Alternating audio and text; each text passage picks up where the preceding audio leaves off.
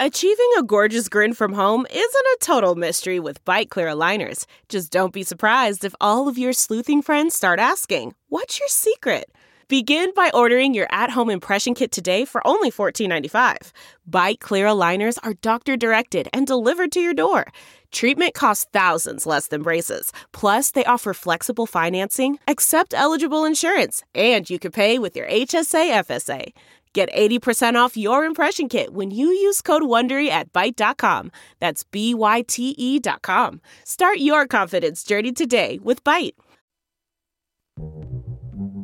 What say you, Richard Ellett Murdaugh? Are you guilty or not guilty of the felonies wherein you stand indicted? Not guilty. How shall you be tried? By God and my country.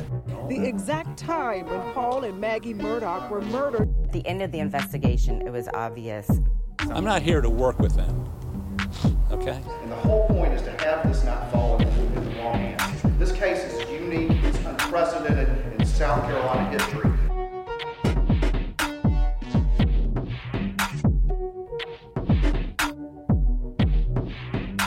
You are dead wrong if you think I've come in here and told this jury something because of money. When we, we're talking about two people who were brutally murdered, then you're, you're, you're headed in the wrong direction. Do you think he did it? Do I don't think- have I don't have an opinion. I don't have the benefit of the materials you have. We are Unsolved South Carolina, the Murdaugh's Murder, Money, and Mystery. This is our podcast. I'm Anne Emerson. I'm here with our exclusive legal analyst, Charlie Condon. He's also South Carolina's former Attorney General. And we have our executive producer, Drew Tripp here. And we have Max Harrison, Chief Photog, WCIV. He's running the boards, taking care of production, fielding questions. So please let us know if you have any questions and take part in the poll. Max, where do you get the poll? You can get on Twitter. It's on Twitter. So please keep an eye out for the poll. We, we do it every night. Just want to know what you think. Um, starting off, that was Ronnie Crosby. And he came back as a rebuttal witness uh, in today's testimony. This is after we've had the prosecution's case. This is after the defense rested. The prosecution was allowed to come back. Why are they allowed to come back, Charlie? I think everybody would kind of Yeah, like that's to know why. a good, why. great question. Uh, as we uh, noted yesterday, I thought it was a good day for the defense in, in their case. And by the way, I should mention uh, if there if there was any confusion in, in the uh, verbiage yesterday about the testimony of John Marvin Murdaugh, I, I did want to say just to clarify that that thought that he was a great witness for the defense and did think that he was straightforward and told the, the information as he thought it to be truthfully and just thought he was just a very effective witness. And uh, any confusion on that, I just wanted to clarify that. Uh, but getting into what happened today, you heard from the leadoff witness, and each witness, I thought, as the day wore on, and it culminated, as we'll talk about, with Dr. Ken Kinsey being directly examined by the, Attorney General of South Carolina, Alan Wilson. I thought they ended really strongly. And so procedurally, state goes first, they have to prove their case. The judge okayed it, the case to go on. There was no directed verdict. Now we're in the defense case. Yesterday, they closed their case, so the state gets to rebut. And this got to be a little bit of a tension there with uh, the defense in that the rules are such that you only to rebut what was newly brought up by the defense in their case. And the, and the defense claimed that the judge was allowing too many witnesses, but he, he said he was going to rule on a case by case basis, and he ended up letting them all testify. Well, there were six witnesses. We heard there could be up to seven, but he allowed all of the witnesses to come forward. So this first one, Ronnie Crosby, why did they have Ronnie Crosby come back? Do you know? Wow. Well, you heard what he had to say, right? It was just really powerful in terms of, uh, you know, we've talked about this a bit about, Mrs. Drew's field of expertise on hog hunting. hog hunting? Yeah, and he. We, heard, we got another day of hog hunting. we'll limit the testimony or the comments about hog hunting. But Ronnie was very clear on you can kill those hogs during the day, and so. But he went into much a lot a lot of other areas, and as you heard from the sound clip, he was challenged very strongly by oh. defense attorney Dick Harpootlian, and it, and it was a moment. It was a moment, and he was pretty much saying, "You are impugning my integrity." Mm-hmm. I think mm-hmm. that's what I read. We've got another clip from Ronnie. Did you have something to add before we go there? Hog Drew? hunting, going to stay away from that, or is that too Yeah. controversial? No, I, I, um, I, I thought Ronnie and I think Mark Ball as well. I think mm-hmm. the the overarching point of getting them back up there because not a lot of new ground was covered with either of them. The overarching point I felt was pretty clear. The one of the last questions Creighton mm-hmm. Waters asked both of them is, "Did Alec Murdaugh lie to your face for years?" Right. And they both said, "Yeah, he did. It's mm-hmm. it's evident," and they never as blood, suspected it. basically. But I thought it was very powerful because they supposedly thought they knew him, and here they're here to say that no, we we did not know them. He came And- across quite well for the state. Yeah, a- and I thought it was, I thought it, I don't know how effective, but I thought it was smart of Dick Harpootlian to attack Ronnie Crosby um, a- and, to attack his motivations and to plant that seed of doubt. Uh, and is, uh, you know, I, I'd let that speak for itself, but it was. It, whether it worked or not, whether it is going to plant that seed of doubt, but I thought he needed to do it because it was a perfect, perfectly reasonable thing for someone to think is you're just up here because you're mad because he cost you money. Well, let's let, let's play this other clip from Ronnie uh, Crosby because it was um, it was quite a way to ki- sort of kick off the It day of was. rebuttal First witnesses. Witness, it was it woke you up, didn't it? It did. It completely did on both sides. Yes, it was a back and forth. And, and if you're implying that I would come in here and somehow shade truth in any way because of that, that's I would take high offense with that, Mr. Hart concerned about your high offense. Are you angry at him for stealing your money? I have no feeling one way or the I other. don't have any feeling about Alec Murdaugh betraying you and stealing your money. It, that was just vintage Dick Harpootlian, in my opinion. Um, you know, we know that he can use his voice. He barks when he's ready to tell uh, what he wants everybody to hear. He he's he told me, and I think it's actually mm-hmm. in the intro for our podcast. He told me, "I'm not here to be your friend." Right. Yeah, that's that, that's that's Dick. By the way, I did think they established, which was the purported purpose of, of both those attorneys testifying, in that you can kill hogs during the day because Yeah. they made a point that you couldn't. It had to be at night, so therefore there wouldn't have been the, the weapons in, On in the golf cart. That, that, that the state's theory. So that was established. But these side moments, it got to be something, and I must say it was quite the uh, electric moment in the courtroom. It really was. Uh, it, I mean, just goes to show how much I know with Mark Ball and Ronnie Crosby. Of course, I don't own nearly as much land as either of those two gentlemen do, and have to deal with it. Uh, but it, it is, it, it's a it's a niche problem for certain areas of certain places. I, and I plan to have the. I'm going to plug my own social media here. I'm going to put together a whole Twitter thread on feral pigs, wild hogs, and the problem they, the problems they cause, nuisances they've become. But you know, generally speaking. uh, Yeah, you, why why do they have the night vision or, or thermal scopes on the rifles? They are, I think, generally speaking, easier to hunt at nighttime with just because they're they're a little less wary and they f thrive under the cover of darkness uh, to be able to move about. But when you're operating a and I- I'm just going to make assumptions about Ronnie and Mark Ball here.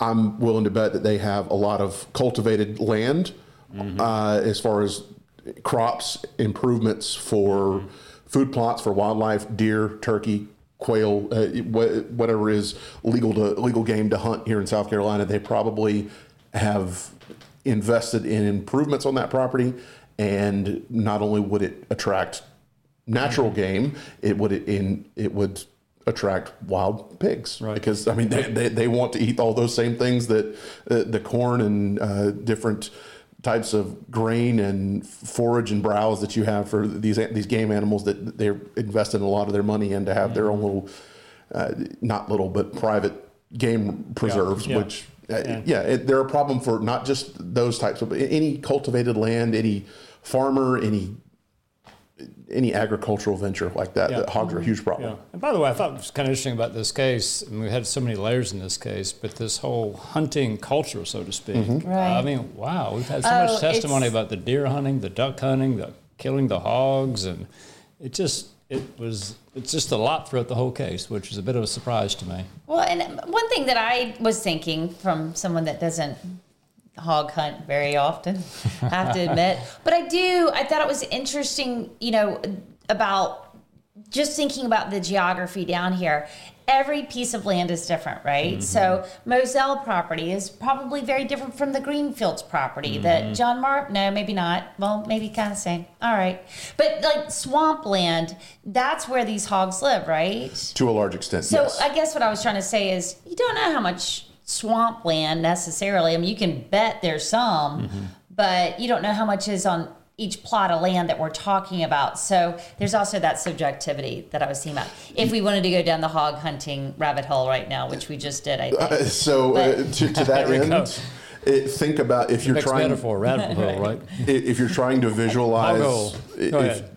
if you're trying to visualize where you'd most likely find feral pigs, wild wild hogs, whatever you want to call them, uh, imagine a map of South Carolina's rivers, and generally speaking, wild hog populations are going to closely align with watersheds and water courses in the state, and then beyond that, and, and especially here in the lower part of the state, the coastal plain, that, that's everywhere. That could be, we have things here. Uh, j- there's water everywhere, even if it's not, even if it's just a little trickle, a little bog, a little something, a little pond out in the middle of a forest. It doesn't have to be swampland for there to be swampy areas and any s- water source with thick timber. There's going to be hogs there, There and so that yeah, there- that that's generally speaking where you're going to find them. And this is this has been this has been uh, hog hunting 101 with Charlie and Anne and Drew. know. and thank you for joining us. We're gonna get tonight. back to the Murdaugh murder trial. We just can't help it. It just keeps on coming back, and, I, and this is the last time I swear. I swear. But but Ronnie Crosby goes. Harpootlian goes, You're not an expert in hog hunting. And he goes, Well, I think I am. Oh, I've killed word. thousands of these animals. And, I'm, and, and the reason we're laughing because we're not making light, obviously, of a murder trial. actually but everybody in the courtroom, including I think the judge, eh, you couldn't Well, help. But there I are moments, everyone, including yeah, I mean including ev- the judge. everyone. I I mean everyone did. I, mean, I know. a moment, but it was just right. one of those things that you're going to look back at and think, "Good grief!" But we are going to move on. One of the things that I did want to talk about, which we all kind of scratched our heads a little bit, Mm-hmm. um, why is why is the cell phone expert coming back to throw his phone around? Did anybody understand? We have a, There lot a different, we have a different I opinion mean, on this. I know, I know. So, uh, well, I decided I'm going to do it because this is my personal phone, so no one at the station can get mad at me. But what do you? do? They were just taking it. it was, was- turned off. This is going to go off camera, so you're not going to cell it. phone expert. Okay, so it's off. Okay, the raise to wake expert, I think, is what he was. Yeah. Hold on. Okay, it didn't come go. on. There you go. There you go. Yeah. Is that proof Well, of what? Tell me. I, I don't know. I, I here was my here was my take on it. I, I- felt like the the the gout the ground gained. I think was a net positive for the state. I think it was net positive because what? Oh yeah, the state. I mean, don't you think the defense had a total defense of like, hey, you couldn't have thrown that phone because you would have been able to prove by your electronic gizmos and data that he didn't, and the Mm-hmm. Right. state shot that to pieces by this. This- I don't- this I- I hate to, yeah. I mean, we're kind of laughing about it because I do think that. I mean, set, let me set the stage here. You had this uh, this trained expert from Charl- by the Char- different county, Charleston County, and he apparently got involved with helping. I, I'm assuming the solicitor's office out of out of Beaufort, out of out of the 14th Circuit, how he got involved. But anyhow, he he he was qualified as an expert in cell phone forensics.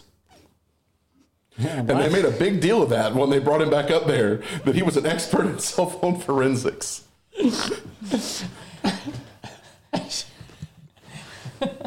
Sorry, y'all. We're, we're a little bit punchy tonight. so so they brought him up there and they, and they they qualified him as an expert in cell phone forensics and they went through this whole whole long spiel again that we've heard so many times in this trial and you, what are your qualifications and then and then what it amounted to is they had this expert witness uh, a forensics expert he sat in his sat in a room all weekend and threw his phone around and Shouldn't have. This is a two murder days. case. But think about this. I mean, this, the defense qualified him as an expert. Yes.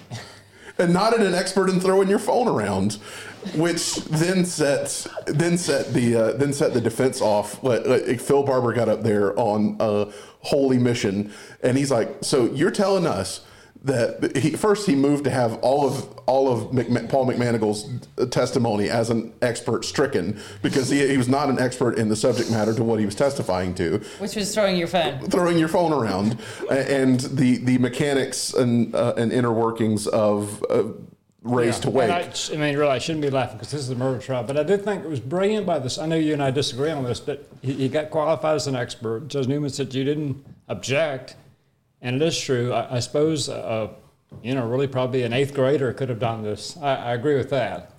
But think what the evidence he got in. He, he was able to, to, to show me at least how the defendant could have pulled and this that's off. the yeah, that's the net positive. Yeah. he got it in. I, I just, uh, but it's such a like he didn't. Uh, to the to the defense's point, he didn't document any of this. He didn't create a Oh, yeah. report. He didn't video himself doing it. He didn't write anything down. And, but the logical rebuttal to that is, well, Mr. Harpootli and Mr. Griffin, Mr. Barber, where are all the reports from your expert witnesses? They, they didn't have any And- either. and They could have had a sur- it's called a surrebuttal. They could have rebutted to the defense's rebuttal, and I, I, I- I know they had someone throw that phone at lunchtime. Yeah, I have to think Yeah. that. And like, now, hey, now he's we're, right. we're, we're now we're all wondering Yeah. if, if during jury deliberations they're gonna be we're gonna be hearing them but I throwing mean, their it's, phone it's- around. It's, a, it's a fact now, I think, established for the jury. And so it really, I thought, helped the state because I was troubled by that. I thought, well, wouldn't his phone wake up? And he said basically nine, nine times out of 10, when he did it like a frisbee, it didn't turn on. The, what's it called? Rise to wake?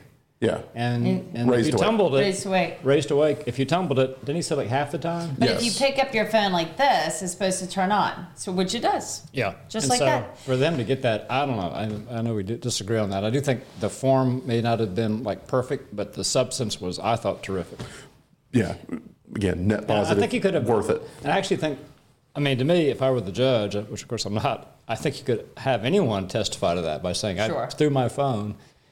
Then it might have been a little more dicey because they would have gotten into maybe the engineering aspects of this thing. Maybe it wouldn't have come in. So I thought it was just brilliant by the city. Got him qualified as an expert. Judge Newman said you didn't object, and here we are. Over the weekend, I threw my phone. Didn't he say like for hours? Yes, hours. Friday and Saturday. Mm-hmm. So it was. I thought good good evidence for the So state. another another thing that the the state had the opportunity to bring back one of their key witnesses, really key witnesses. This is uh, Dr. Ken Kinsey. He's also the chief deputy Right. Yeah, uh, wow. at the sheriff's What office over in Orangeburg, right up the road. Mhm. Uh, has a very um, good rapport already from the first time he testified with the jurors. Mm-hmm. So I was sort of watching that.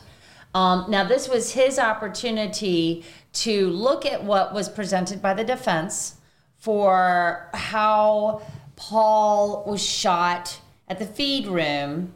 Um, there's the big controversy here are two points really in my opinion it's not just the fact that the defense's expert was saying that it was a contact shot to the head. It was also the angle of which he had to shoot in order to right, and the two shooter theory too. and the two shooter theory exactly. Um, and, and it was so we're going to play this clip. If you're watching this on the live stream you can see it as well. But the attorney general alan wilson our sitting attorney general um, it, did this rebuttal witness he was the direct on this rebuttal witness of dr ken kinsey and so they actually acted it out using once again pulling out the gun Man, that sunset is gorgeous. Grill, patio, sunset. Hard to get better than that. Unless you're browsing Carvana's inventory while you soak it all in. Oh, burger time. So sit back, get comfortable. Carvana's got thousands of cars under $20,000 just waiting for you. I could stay here forever. Carvana, where car buying meets comfort, meets convenience. Download the app or visit Carvana.com today. The defense agreed with the assessment that Paul stood there for a moment, bleeding down his injured left arm, and he slowly walked toward the door. Okay, and what does the shooter do? The shooter's coming in the door. And then what does the shooter do? He shoots Paul in the back of the head after he passes him. Okay, and then shoots Paul in the back of the head like this, and where does the blood spatter go? The blood spatter, the pellet defects, and one that I didn't know about that the expert collected was in the door frame at the top of the door.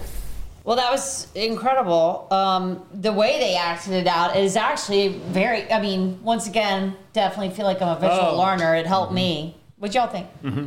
Yeah, I, I want to say too, in interest of full disclosure, I mean, when I was Attorney General, Alan was an intern for me, and I've known him for years. I'm a huge supporter of his, so I mean, please, please know that. But I, I did think that it was, I think, a bit of a risk, right? He was been Oh, at, the, at the table for weeks and weeks now, and to take the last witness, which is probably one of the key, if not the key witnesses for the state in a high profile case. But I thought he was just lights out in his direct examination, very powerful. And I thought particularly effective was the demonstration uh, in the doorway with how the weapon could not have been pointed, and he got permission from the witness and to And he never really put it right at his head. I was Right. kind of waiting for that moment, and he he brought the gun down next to him, Right. Which was the smart thing Yeah. to do. I Yeah. think yeah. in light of Mhm. what we know, Mhm. that would have been a little Mhm. too much. But yes, Mhm. I just thought it was very effective Mm-hmm. because once again, you were trying to understand. I until he did that, I didn't totally see what he was saying about the shooter would have had to come around into the feed room. I didn't really get that until I saw uh, Attorney General Wilson do that. Right. I agree. It was excellent, excellent, excellent point. And, and it was a very d- non-technical, non-mumbo jumbo way of explaining what they had been talking about for so long. Uh, And uh, one of the big points that was made in all of this was the void the void the blood spatter void right where there was not there was the absence of blood spatter a, like a, a line of demarcation a, a clear line where there is no blood and then after which there's tons of blood. And the defense's expert uh, tried to make the point uh, Palmbach, I think was his name, Tim Palmbach, uh, tried to make the point that oh, it could that could easily be explained by the shooter standing there, and then you have two grown men go stand in a doorway together, and you well, you see how absurd it You see how absurd it is, and yeah, while while one theory is technically probably possible, what's the more reasonable and plausible theory, which is that the reason that blood spatter void was there is that Paul's body was in the way and beside the door, not that the shooter somehow got past him and walked behind him to get that angle to then account for. And and what he really did, and, and I brought this point up yesterday's episode, eh, which just how implausible and absurd to me it seemed. The whole theory of the shot went into Paul's body with such force that it blew straight back up the barrel of the gun and possibly injured the gunman and then lodged into the door frame and dented the door and, and damaged the door, which just does not Drew, I swear you channeled Ken Kinsey. When you said that last night, you basically said the argument that Dr. Kinsey I know, used on I the agree. stand. Did you hear that? Same thing, yeah. I mean, I It was bounced listening to back that and I was like, that is because you're a hunter. Right. You understand how pellets work. Yes. Uh, so I mean, if that's the right Ki- way to say Ki- Kinsey, uh, Kinsey elaborate. He touched on this point a little bit. One thing that you might have uh, with one thing that you have with steel shot, which is what we're talking about here, that the what they what the state believes was the fatal wound to Paul was from a number two steel birdshot load, waterfowl load uh, out of a shotgun. Um, steel pellets have uh, they're very, very, very hard. Uh, and Kinsey touched on this is when you're, you're you're advised when you're at a target range or uh, often at shooting ranges they use steel targets. They, they use a little steel plate, and you are typically shooting a lead projectile, a lead bullet, and when that lead hits that steel, it flattens out into a pancake disc and falls straight to the ground. Whether it's a little tiny BB uh, sized lead pellet or it's an actual bullet from uh, like a rifle or a pistol, um, it's going to flatten. Uh, lead is going to flatten out and it's going to fall straight to the ground.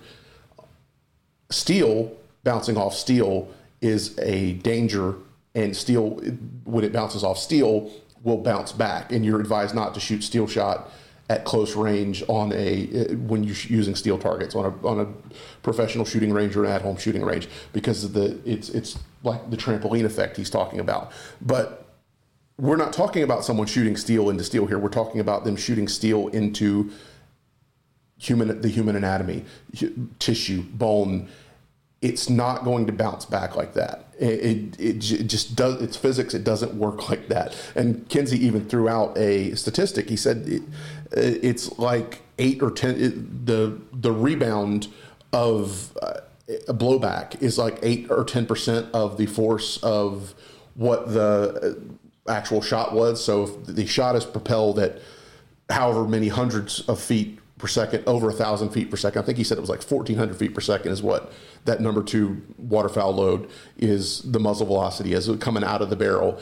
It's only going to come back at eight to 10% of that, which is not enough for it to just, it's just not enough for it to lodge, cause the damage that it did. And it was just completely, anecdotally and scientifically, it is completely mm. just absurd and illogical. And I think Kinsey did a good job of articulating that from both perspectives, talking to the layperson and talking in terms of what the science and the literature supports. Yeah, I supports. agree. I agree. But I thought his eight to ten percent was on the blood stuff. But regardless, I thought he was very powerful. I mean, I thought. I You're- mean, you're just- I, I think he won the day for staying on and that it- point. Well, and because it's it's a it's a he said she said or a he said he said Mm-hmm. argument. You know, as we've been going through the prosecution, the defense, I really feel like the prosecution and the defense are giving two different arguments, Aren't they? And that the jury's going to have to decide who they believe. Yeah, and Dr. Riemer, what do you think about her too? Because she was. Well, I, and we have a clip to Oh, play, we do? which oh, is Oh, which is really Good. good, too, Because because on the Dr. Riemer wound, came yeah. back. Riemer, Riemer, Riemer. I, I think it's. I think it's. I've heard it mostly pronounced Reamer. I, I will say that Ken Kinsey dovetailed very nicely Didn't he? Yes, he with with her, and and she said him. And maybe we should have played her first, but. Uh, it, Strong in her own right, and I think another example of Dick Harpootlian getting somebody riled up. She wanted to tell him about Oh, himself didn't she? today. Did you see her body language? Yes. Yeah, she yes. looked like she's ready to tangle. She does not like to be told that she's wrong. Especially when because she she's knows you she's know, right. Right. And I think uh, you definitely felt that. This is, um, she said over, to, over and over again, sh- this is her place of expertise. This is what she does, and she knows what she knows. Um, basically, I wanted to set up the clip just a little bit and also to let you know that there is a strong language because she's a pathologist and she's talking about some very strong subject matter here. We're talking about Paul again. The reason they're trying to nail this down is because if it was a contact shot, it had to be shot from a specific angle that would have taken us into a very different direction for the defense. Um, she is very clear about what she did as a pathologist with Paul when she examined him. And she says this is no contact shot. So let's hear what she has to say. A 20 plus years of experience doing autopsies and seeing contact gunshot contact shotgun wounds to the head which are associated with massive gas expansion in the skull. This entire face he would have had tears. The you know eyes would have been either hanging down or lost blown out. Um, there's no way that this these features are consistent with a contact shotgun wound to the head. There you go. Yeah, I, I, I thought it was established both with uh, her testimony and Dr. Kinsey went through his experience with this, these, and it was gruesome, his, his, his direct experience with seeing gunshot wounds to the head. And, you know, pardon the person, I'll never f- forget the day uh, as part of, I think it was training for prosecuting cases in general. Uh, I had to sit through a, as I recall, it, it might have been a full day.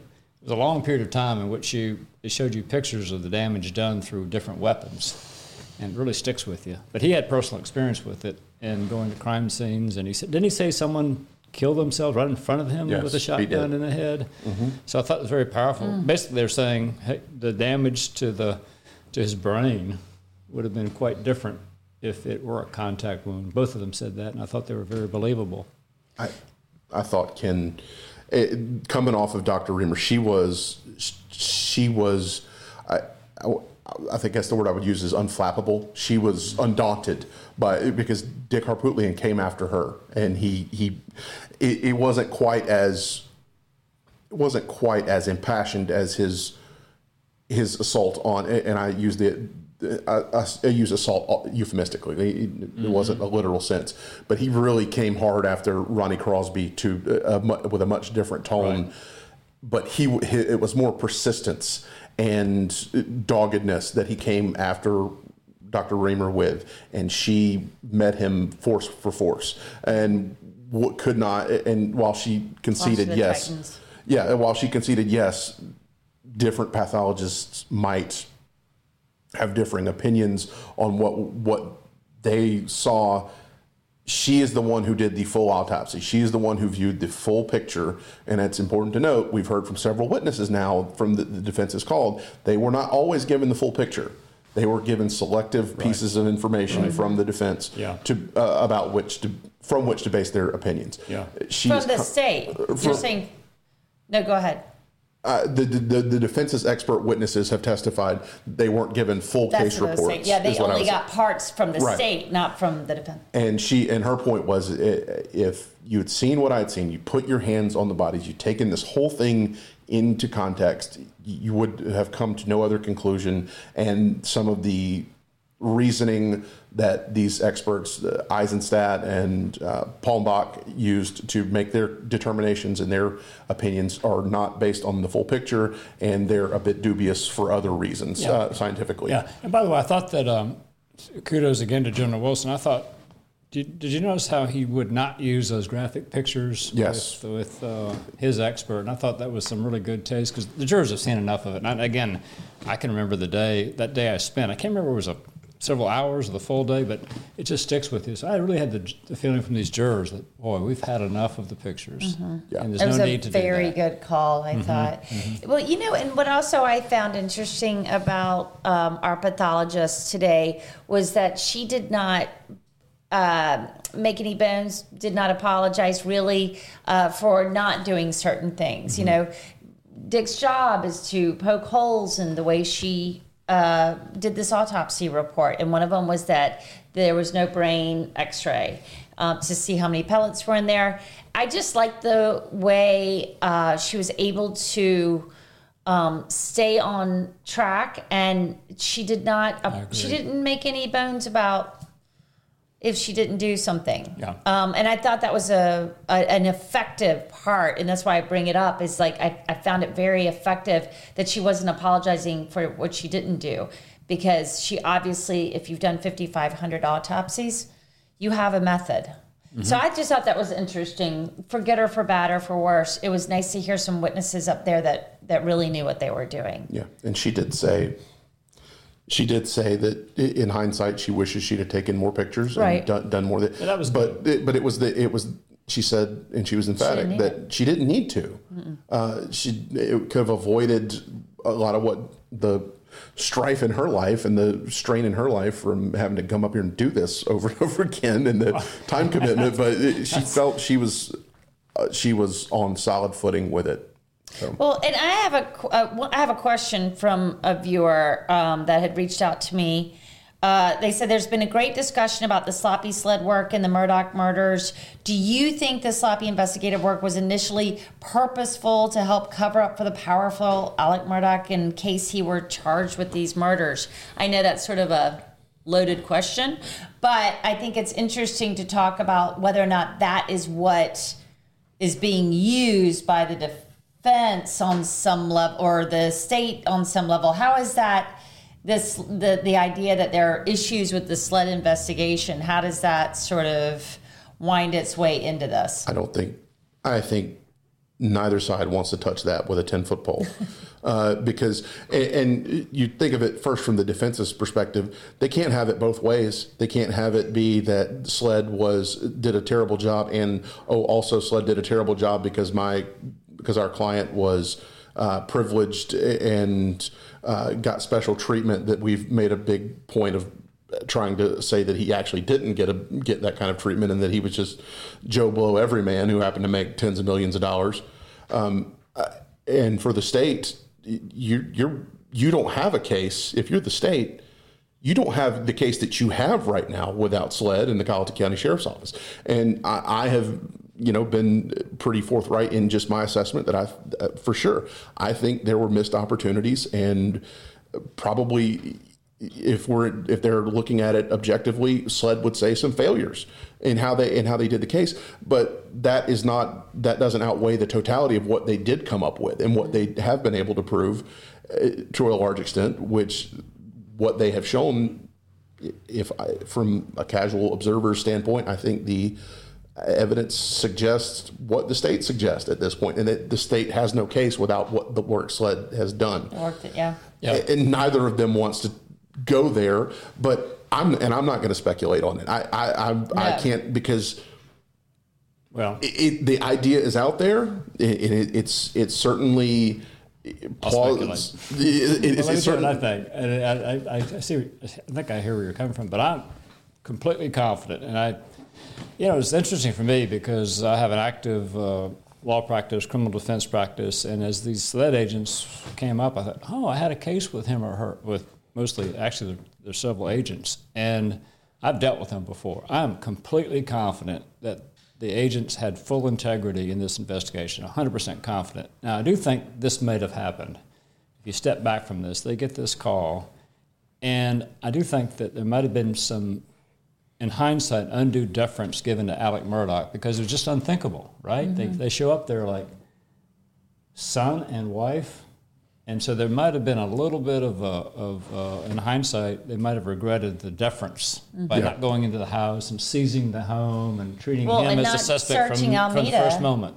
Yeah, and not searching Almeida. I think that might have happened, but that was a misstep. I don't think anything to do with any sort of plan to help him or anything uh, related to character. Mm-hmm. But I think it might have been the sort of the, the setting that, that, that occurred. And also, you know, we need to talk about this a little bit too, because you had the local sheriff recuse himself, but you did have correct me if I'm wrong, but the local circuit solicitor, who I think highly of, but he was there, wasn't he, like the next morning or pretty mm-hmm. soon on the scene? Mm-hmm. With so, Dylan Hightower. Yeah, to help his assistant. Facilitate, right. Well, I think he was there, don't you think, to help find the killers of his assistants? Yeah. Uh, you know, so the mindset I think initially was, which, you know, it's it's again, I'm sure they regret this but they came around as soon as the evidence showed its, uh, its, its head here pretty quickly that, wait a minute now, he is definitely in the circle. And I think that Agent Owens, who I've known, I think he's got the highest integrity. I think he had him in the circle from day one, but probably in the initial, st- and I haven't talked about this, but I'm assuming in the initial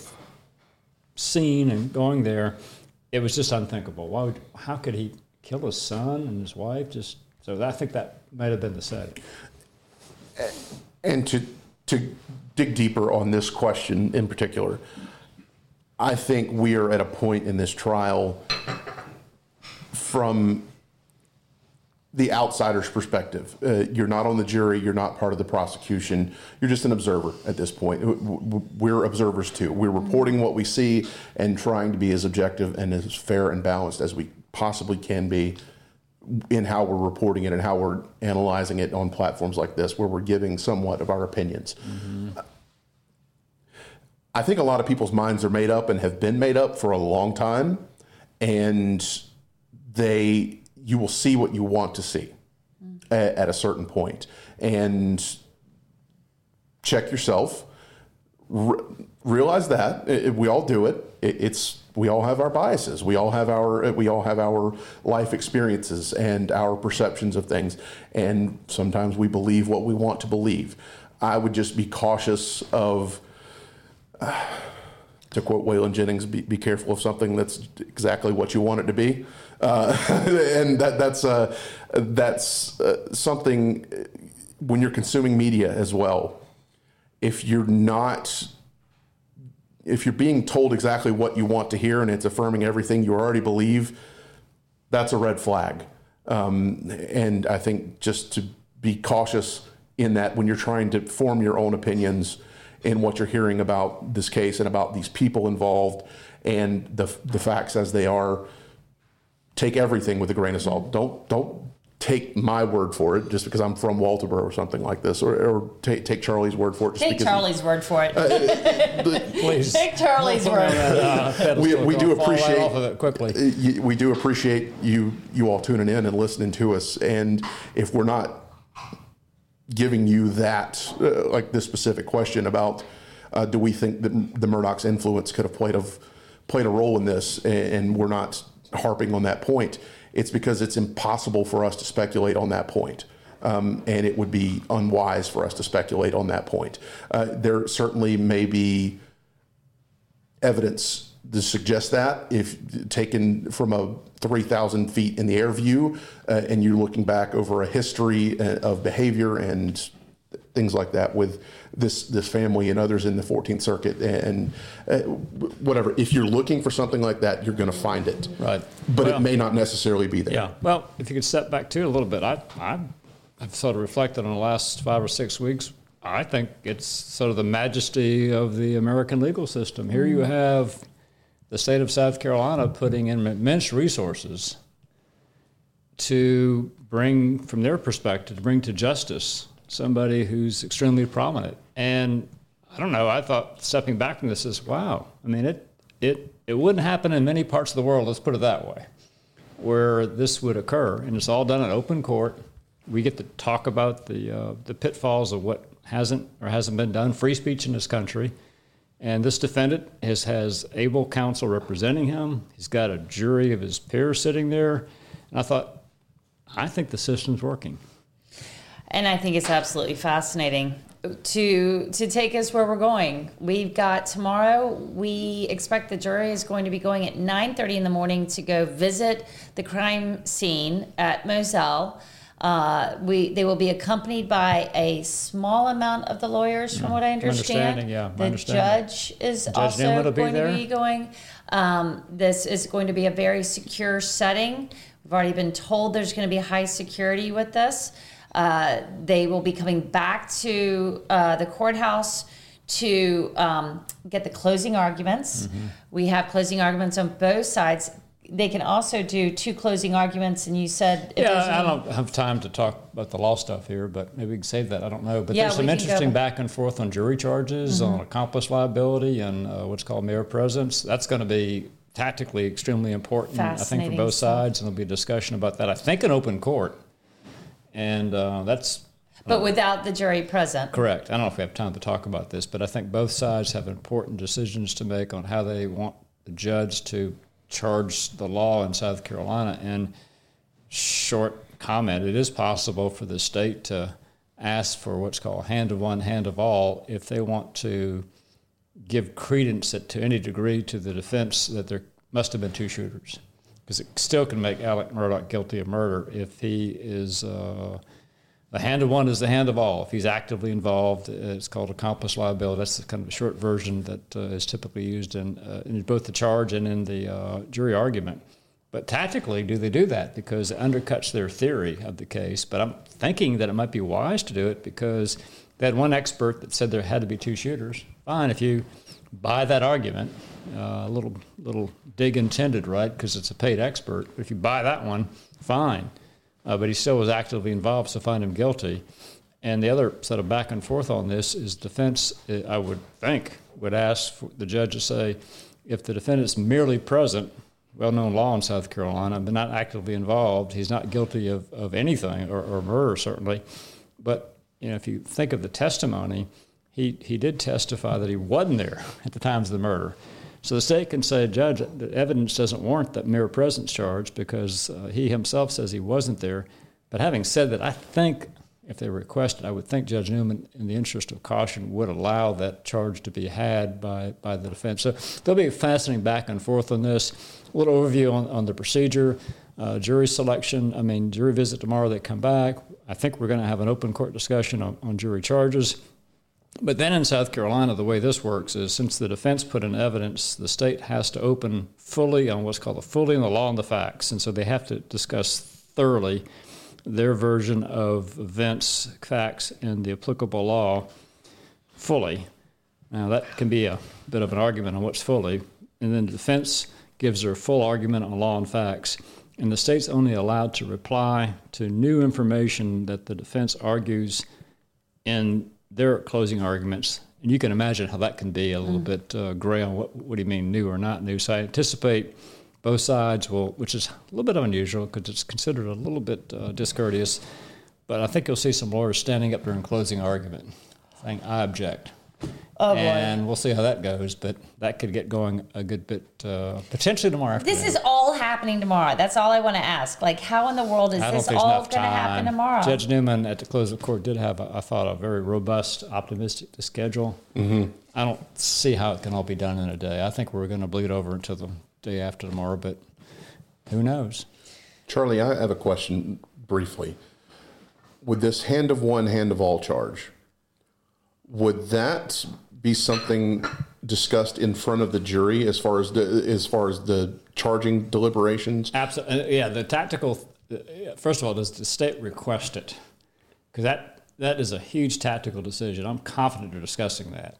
That hey, do we ask for that or not? Because it it in a way undercuts what they believe happened. You heard General Wilson say our theory is one shooter. But I thought to myself, well, why not request it? Because they have an expert saying it, and just I don't know. You talk to people, they have a hard time understanding how one person could have done it. Right. So to me, it allows any potential jurors that have some questions about it being one shooter a way to vote for guilty.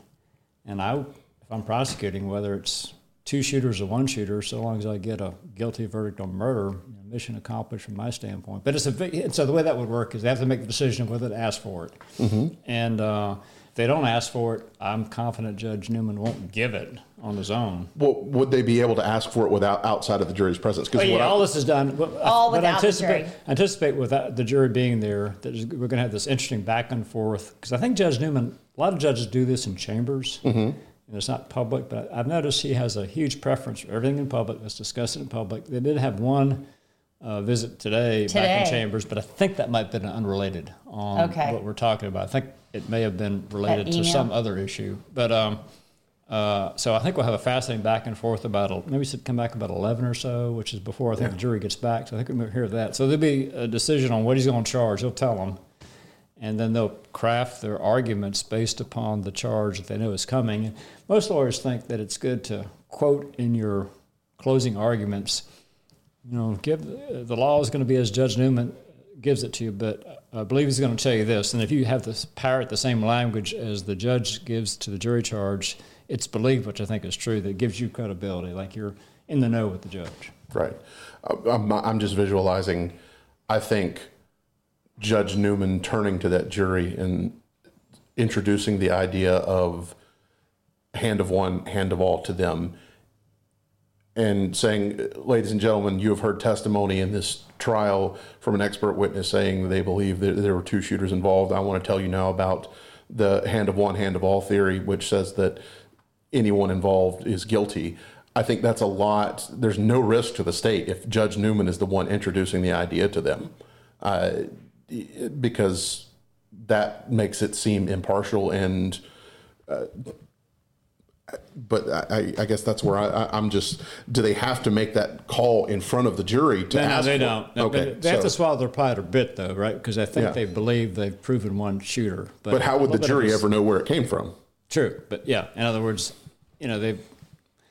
Well, an opening statement. Did, did Creighton Waters commit to one shooter? He committed to Alec doing both. Okay, so he did. So you have to swallow his pride a little bit on that. Say that, hey, you know, there's been some testimony. If you want to believe that, you still can find him guilty. So I don't know. If, I'm very interested, just from a legal standpoint, whether they do it tomorrow or not. We'll we'll find out.